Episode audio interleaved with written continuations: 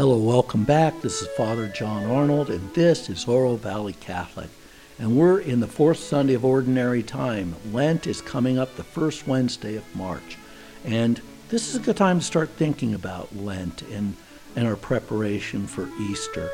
The first reading on the first Sunday is from the prophet Jeremiah. And it's from the first chapter where Jeremiah knows that he's been called by God from his womb. God had a plan for him. And Jeremiah is the great prophet of the destruction of the temple. He told people the truth that because of their sins, they were going to be destroyed by the Babylonian Empire. But they would be rescued by God because he was also the prophet of hope. Jesus is the new Jeremiah in the Gospel of Luke. Why? Because he preaches the gospel of hope. And Jesus also talks about the destruction of the temple. And like it came true for Jeremiah's prophecy, it'll come true for Jesus' prophecy. And so, what are we to make of all of this?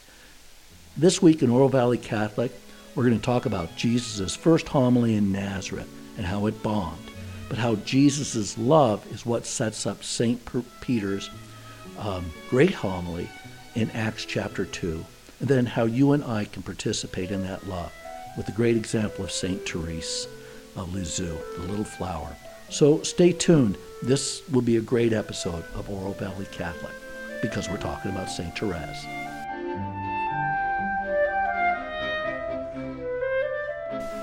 And so, Jesus, the new Jeremiah, remember, as the New Testament's being written, the Old Testament is the backdrop for understanding who Jesus is. One of the ways of understanding is Jesus explained through typology from the Old Testament. And so the prophet Jeremiah is a type of a faithful servant of God. And so Jeremiah is opposed by the people of Israel prior to the Babylonian exile and thrown in a cistern, ultimately dragged off into Egypt. But he's clearly doing God's work. Why? Because Jeremiah dared to prophesy the destruction of the temple, just like Jesus will prophesy the destruction of the temple. And in both cases, Jeremiah and Jesus, the prophecy was fulfilled by the Lord. And so, Jesus, the new Jeremiah. How is this present in the story that's in the gospel today? And so, if you remember last week in the gospel, Jesus in chapter 4 of Luke returns to his hometown of Nazareth and he preaches from the prophet Isaiah, the second reading in the synagogue worship service, and says at the end, after he talks about freeing the prisoners, um, this Jubilee year, which uh, is the acceptable year, the year that's favorable from the Lord, which is the year when all debts are forgiven, which this is Jesus' ministry. But just like in preaching in the church, at first, before Jesus preaches forgiveness of debts, you got to believe you're a debtor. This is the problem in the synagogue in Nazareth. They do not see themselves as a debtor, that somebody that is not ready before God. And so here's the second part from Luke chapter 4. Jesus began speaking in the synagogue, saying, Today this scripture passage is fulfilled in your hearing, the Jubilee year. And all spoke highly of him and were amazed at the gracious words that came from his mouth. They also asked, Isn't this the son of Joseph? And so, is this truly a prophet? So he said to them, Surely you will quote me the proverb, Physician, cure yourself, and say, Do here in your native place the things that we heard were done in Capernaum. Let's pause. Remember what St. Paul says about the Jewish people. The Jews want signs, the Greeks want wisdom. All I preach is Christ crucified. And so Luke and Paul, they're joined at the hip. And so be thinking about Paul's as, as his homily on Luke chapter 4 as we go on. Surely you will quote me this proverb Physician, here heal yourself. If you turn to chapter 23, of the Gospel of Luke, Jesus is on the cross suffering. And you remember what they say to him there Here it's the, the, the, the, local synagogue leaders. At the foot of the cross, it's the chief priests and the scribes, the temple leaders. If you are the king of the Jews, come down from the cross, save yourself. So you see the connection between Luke 4 and, and uh, the people at the cross not recognizing their own sinfulness, asking for a sign from Jesus and so let's go on with this reading. This is why this homily bombed so bad in Nazareth. Do here in your native place the things that we heard were done in Capernaum. And he said, Amen, I say to you, no prophet is accepted in his own native place. Indeed, I tell you, there were many widows in Israel in the days of Elijah, when the sky was closed for three and a half years, and a severe famine spread over the entire land. It was to none of these that Elijah was sent, but only to a widow in Zarephath in the land of Sidon. So that's in 1 Kings chapter 17, I believe the story is. And you remember the story Elijah goes into what we think of as modern day Lebanon, Gentiles. There's this widow, just her and her son. This is the type of the of Israel in deep need. And he says, Give me something to eat. And she says, I only have this little jug of, of oil and this little bit of flour. After we eat it, uh, we eat it, my, my son and I are going to die. Jer- Elijah says, Trust me. So she makes him a little loaf and he eats it. And the oil, we're told in, in 1 Kings, never runs dry. The flour never stops filling up. And so Elijah performs this miracle, like the miracle of the loaves and the fishes that Jesus will perform. He feeds people in a desolate place. But it doesn't stop there. If you read through the end of the story in 1 Kings chapter 17, son dies. He has no breath. Elijah the prophet lays himself on the boy's body, and the boy comes back to life. He's revivified, not resurrected. Resurrected is about a world to come. Revivified is like your body just coming back to life. And so it is this prophetic sign of the resurrection. But then what Jesus says is um, it was for a Gentile, not for you, um, because you were just so sinful. And so then the second part. So again, there were many lepers in Israel during the time of Elisha the prophet. That's Second Kings. Yet not one of them was cleansed, but only Naaman the Syrian, who not only was a Gentile, a Syrian, but the enemy of Israel. And if you remember the story, he woke up one day and it turns out he's a leper. One of the young ladies he had stolen from some poor family in Israel tells him, If you go to Israel, we have people there called prophets and they can cure you. So he goes, the king sends him to the prophet Elisha, and Elisha tells him to go and dip himself seven times in the river Jordan. Naaman uh, fights about that, but ultimately he does it. He dips himself seven times into uh, River Jordan because he trusts God's prophet and he is cured, uh, cleansed of lep- leprosy. And so, if in the first reading there is something about the resurrection. In the second reading, there's something about the typology of baptism in this first homily that Jesus preaches. And then where does it go bad? It's because he told the people the truth, which is, of course, what we all want from our preachers, but that doesn't mean it's going to go well, right? And so they rose up in fury, and we're going to throw them over the hill on which Nazareth is is built. When I did my trip to the Holy Land, we were traveling up to Nazareth, and it is on this really steep hill, and they were going to throw Jesus off of. And so think about this, because this is an interesting point. Remember, Luke and Paul are joined at the hip. Luke and Acts of the Apostles, the Gospel of Luke, Acts of the Apostles are like volume one and volume two of the story of Jesus and the church. And so this is a great thing this is Jesus' first homily. What happens to the prophet? The prophet is attacked by the people. We would say in modern terms that that homily bombed. But why did it bomb? If you turn to Acts of the Apostles, chapter 2, verse 41. It's St. Peter's first homily after Pentecost. And what happens? He talks about Jesus crucified, risen from the dead. This whole story of what the Messiah has done. And people say, What are we supposed to do? And St. Peter says, You and your whole household be baptized mom, dad, kids, grandma, grandpa, aunts and uncles, slaves, visitors, everybody in your house. And then it says in verse 41 of chapter 2 of Acts of the Apostles those who accepted his message were baptized, and about 3,000 persons were added that day. Now that is a home run. My first homily at St. Peter and Paul in June 1998, when I was ordained, was anywhere that successful. But no one threw me over a cliff either.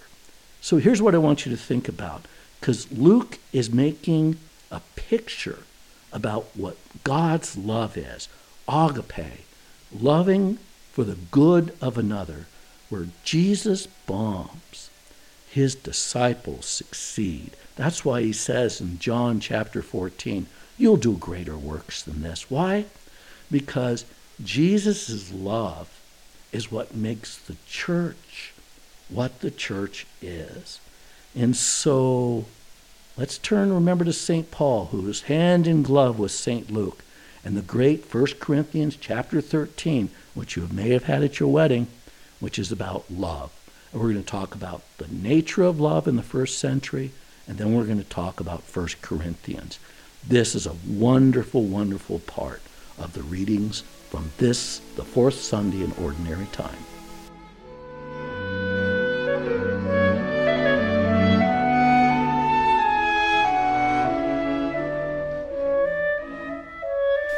So, what happened between Jesus' homily in Nazareth that bombed and St. Peter's homily in Acts of the Apostles in Jerusalem, where he just knocks it over the fence? It's the power of love, specifically God's love. I'm going to read from 1 Corinthians chapter 13, which is one of the greatest passages in all of Scripture. You probably had it in your wedding. I'm going to suggest some ways to think about it. But at the heart of it is this power of love. In the Greeks, the, amongst the Greeks, there were four ways of talking about love storge, eros, philia, and agape. And you may have read uh, C.S. Lewis's book, The Four Loves, which is excellent on this. But it, uh, he's not the only one that's seen this. And so, to understand what St. Paul is talking about, you need to know that there are different gears in love, in your capacity for love. So, storge is like the love of affection. And you can have affection for people, you like them basically. And that is something that is uh, a step removed from eros, which is, we know erotic love, it's the love of sexual desire. Um, and that it, uh, on its own, it can be very frustrating. It's why sexual love alone can be so inadequate. But Eros has a place it can go and this is Plato in the Symposium, Eros can lead you to friendship.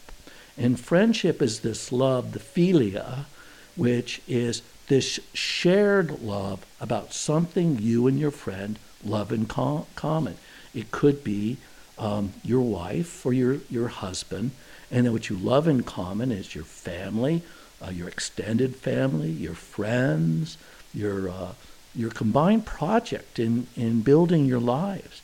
But agape is a step up. Agape is how God loves. Agape is a selfless love directed towards the good of another. It doesn't diminish the power of storge, affection, eros, desire, or philia, friendship, but it can take all love and lift it up to something divine. And so when St. Paul is reading from 1 Corinthians, the word that is used in um, 1 Corinthians chapter 13 consistently is agape. Interestingly, it's the same word that Jesus uses in the final chapter of the Gospel of John when he asks St. Peter, Do you love me? Peter, do you agape me? Do you agape me? In the third interchange, um, St. Peter keeps responding, I philia you, I'm your friend. Philia you, I'm your friend. And then in that third exchange, Jesus says, Do you philia me? Are you my friend? And Peter says, I am your friend. And that is that God takes us where we're at, and then God can move us. This is the spiritual life. It's why you're a Christian, why you're a Catholic. And so, this is from 1 Corinthians chapter 13. Brothers and sisters, strive eagerly for the greatest spiritual gifts, but I shall show you a still more excellent way. If I speak in human and angelic tongues, but do not have love, I'm a resounding gong or a clashing cymbal. And if I have the gift of prophecy and comprehend all mysteries and all knowledge, if I have all faith so as to move mountains, but do not have love, I am nothing. If I give everything I own, and if I hand my body over so that I may boast, but do not have love, I gain nothing. Love is patient, love is kind, it is not jealous, it is not pompous, it's not inflated, it is not rude, it does not seek its own interest, it's not quick tempered, it does not brood over injury, it does not rejoice over wrongdoing, but rejoices with the truth. It bears all things, believes all things, hopes all things, endures all things. Love never fails. There are prophecies, that will be brought to nothing. If tongues, they will cease. If knowledge, it will be brought to nothing. For we know partially and we prophesy partially. But when the perfect comes, the partial will pass away. When I was a child, I used to talk as a child, think as a child, reason as a child. When I became a man, I put aside childish things. At present, we see indistinctly as in a mirror, but then face to face. At present, I know partially. Then I shall know fully, as I am fully known. So faith, hope, love remain, these three, but the greatest of these is love.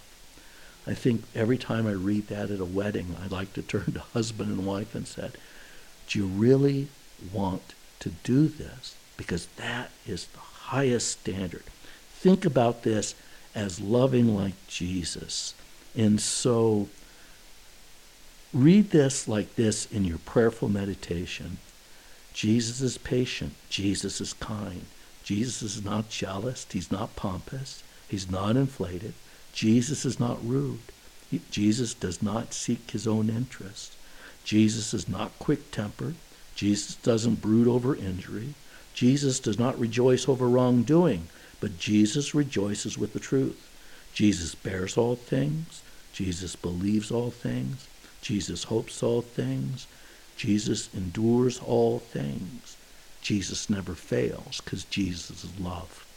And so consider that as we turn to consideration of one of my favorite saints, Saint Therese of Lisieux. Why? Because it's this 1 Corinthians chapter 13, which was this powerful of experience of her own conversion. And as Lent approaches and you're thinking about a deeper conversion to Christ, why don't you this Lent just make chapter 13 of 1 Corinthians your study? Read it and then do what St. Therese does. Let's turn and talk about her story.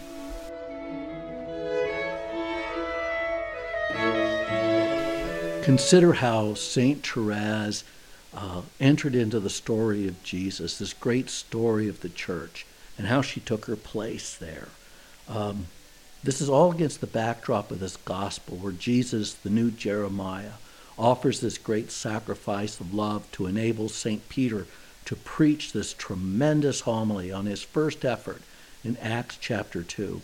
Well, Jesus' gift of love continues because St. Therese is very much the product of Jesus' love um, because she gives herself to it. So, some brief background if you don't know anything about Saint Therese of Lisieux, the little flower, your new favorite saint.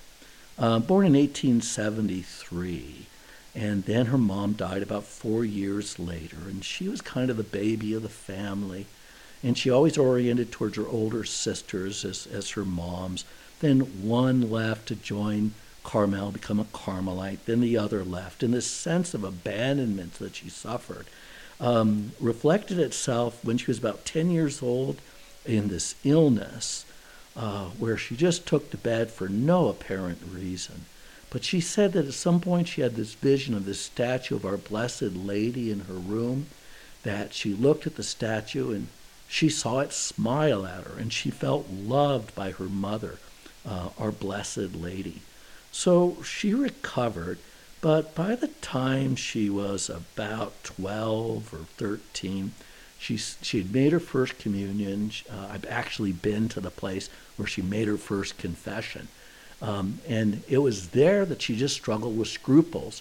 Scruples is what you and I would think of as obsessive compulsive disorder. We just can't get over the imperfections in us when we pick at them and pick at them and pick at them. It can manifest itself in, in all sorts of behavior that just makes us miserable. But it was her faith that helped her just to accept that Jesus found her, found her acceptable.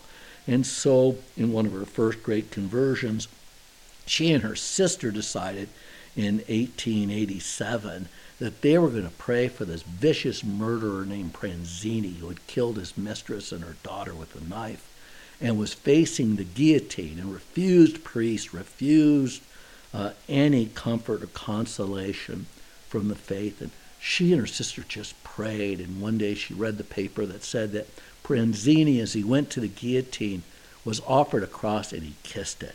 And so she took that as her victory. And that was one of the things that said, oh, so this is how you see God answering prayers, you know. Um, you have to be open to how God loves you, not how you want to be loved by God. So she was pretty pumped by this. And she went on a pilgrimage to Rome where she was able to see Leo XIII, who was the longest reigning pope in history until St. John Paul II. And there she asked to enter Carmel, but Leo XIII says, you know, uh, what's going to be, what's going to be, uh, do what your local bishop tells you to do. But this is St. Therese of Lisieux. So the following year, in 1888, she enters Carmel, where she gets to join the family, her two older sisters. And then um, four years later, she's there, she's professed, she's 19 years old, and she sees her dad for the last time. And her dad kind of slips into dementia. He uh, basically was just out of it and had to go into a home where uh, he was cared for. We think of it as memory care now. But that was just so hard on the sisters because they couldn't be there with the dad they loved. That is hard. It's hard to be there with them, for heaven's sake. But he ended up dying, Mr. Martin. Then in 1895, um, she offered herself as a Holocaust, a sacrificial victim, that she would give her whole life to Jesus. Um, and it was about this time that she read 1 Corinthians chapter 13, which I'm going to turn to in a minute. And then a year after she'd offered to Jesus this Holocaust victim, which, if you're thinking like I think, you think, holy moly, what if he hears me and actually takes me up on it? And so it was the following year, 1896, the evening of Holy Thursday after Mass, she went to her cell and she coughed up this big wad of blood because uh, the tuberculosis that would take her life uh, very shortly, uh, about a year, um, was already present in her body. But being this, being Lisieux, she doesn't wake anybody up or bothers anybody. She just goes to bed and tells everybody about it in the morning.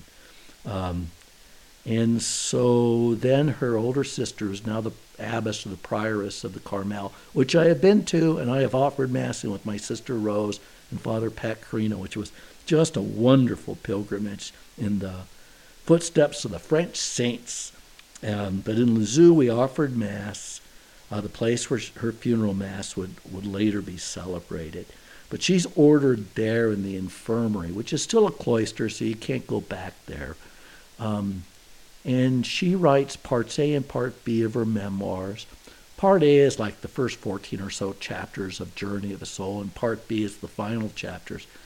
the first part is about her childhood. The second part is um, more explicitly about her conversion and what she would like to call her little way. But parts A and part B are all about the story of, of uh, how she became small, how she learned to live love. Uh, and she's really very funny and uh, very honest about herself.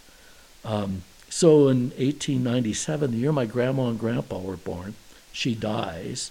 Uh, she's her book becomes like the bestseller in the earliest part of the 20th century, and so um, in ni- eight, 1925, after the First World War, she's proclaimed a saint. And actually, her youngest sister Celine, who's her great friend, uh, doesn't die in, uh, until uh, 1959 when I was three years old. So she is very much our contemporary. But she writes in part B about what it was that lit her up, how she found who Therese was supposed to be. And so this is from her book, The Story of a Soul, which I urge everybody to read. Be great Lenten reading. Um, and maybe it'll speak to you like it spoke to me, unless that's too scary for you, because I left the practice law and became a priest. So, anyway, there you go. Uh, everybody takes their chances. But here's what the great Saint Therese wrote. This is about her uh, offering herself as a Holocaust victim. These aspirations becoming a true martyrdom, I opened one day the epistles of St. Paul to seek relief in my sufferings, how she's going to be a Holocaust victim. My eyes fell on the 12th and 13th chapters of the first epistle to the Corinthians. That's our reading today. I read that all cannot become apostles, prophets, and doctors. That's chapter 12. That the church is composed of different members. That the eye cannot also be the hand. And the answer was clear, but it did not fulfill my desires or give to me the peace I sought. Uh, ten, then, descending into the depths of my nothingness, I was so lifted up that I reached my aim. This is where she wants Jesus not to give her a ladder to heaven, but an elevator, which was a new invention at the time. So here's what she says. The apostle then explains how all perfect gifts are nothing without love. The char- that charity is the most excellent way of going surely to God. At last I have found rest. Meditating on the mystical body of Holy Church, I could not recognize myself among any of its members as described by St. Paul. Or was it not rather that I wished to recognize myself in all. Charity provided me with the key to my vocation. I understood that since the church is a body composed of different members, the noblest and most important of all the organs would not be wanting. I knew that the church has a heart, that this heart burns with love, and that it is love alone which gives life to its members. I knew that if this love were extinguished, the apostles would no longer preach the gospel, and the martyrs would refuse to shed their blood. I understood that love embraces all vocations, that it is all things, and that it reaches out through all the ages and to the uttermost limits of the earth because it is eternal. Then, beside myself with joy, I cried out, O Jesus, my love, at last I have found my vocation. My vocation is love. Yes, I have found my place in the bosom of the church. In this place, O my God, thou hast thyself given to me. In the heart of the church, my mother, I will be love. Thus I shall be all things. Thus will my dream be realized. Now, that's a conversion. And her little way is for those people who recognize with so much of life, you're just in the background, but that nothing works without love and we're back to agape. And so here's an idea for uh, Lent. Know that love is patient, it's kind, it's humble, it rejoices in the truth, it's courageous, it's uh, it's chaste, it hopes for the best, and it endures all things. On the other hand, love is not jealous, it's not pompous or inflated or rude. It's not self centered, it's not quick tempered, it doesn't brood over wrongdoing. It doesn't rejoice in bad things happening to other people. So think about this in your conversion this Lent. Make this your examination of conscience. Let's see how Arnold does. John is patient. John is kind. Sometimes. John's not jealous. Yeah, I have pretty high self esteem. John's not pompous. Okay, we'll pass on that one. John's not inflated. Pass. John's not rude. Occasionally. John does not seek its own interests, his own interests. That's a tough one. John's not quick tempered. Uh, depends. John doesn't brood over injury. Depends. You know, if I wake up in the middle of the night, John does not rejoice over wrongdoing, but rejoices with the truth. I do want good things to happen to other people. John bears all things, not generally happy, believes all things, not generally joyous about it. John hopes all things. I do. John endures all things. Well, I'm still slugging it out, friends. What a great examination of conscience. You want to be a saint? Listen to St. Therese. This is Oro Valley Catholic, and this has been Father John Arnold.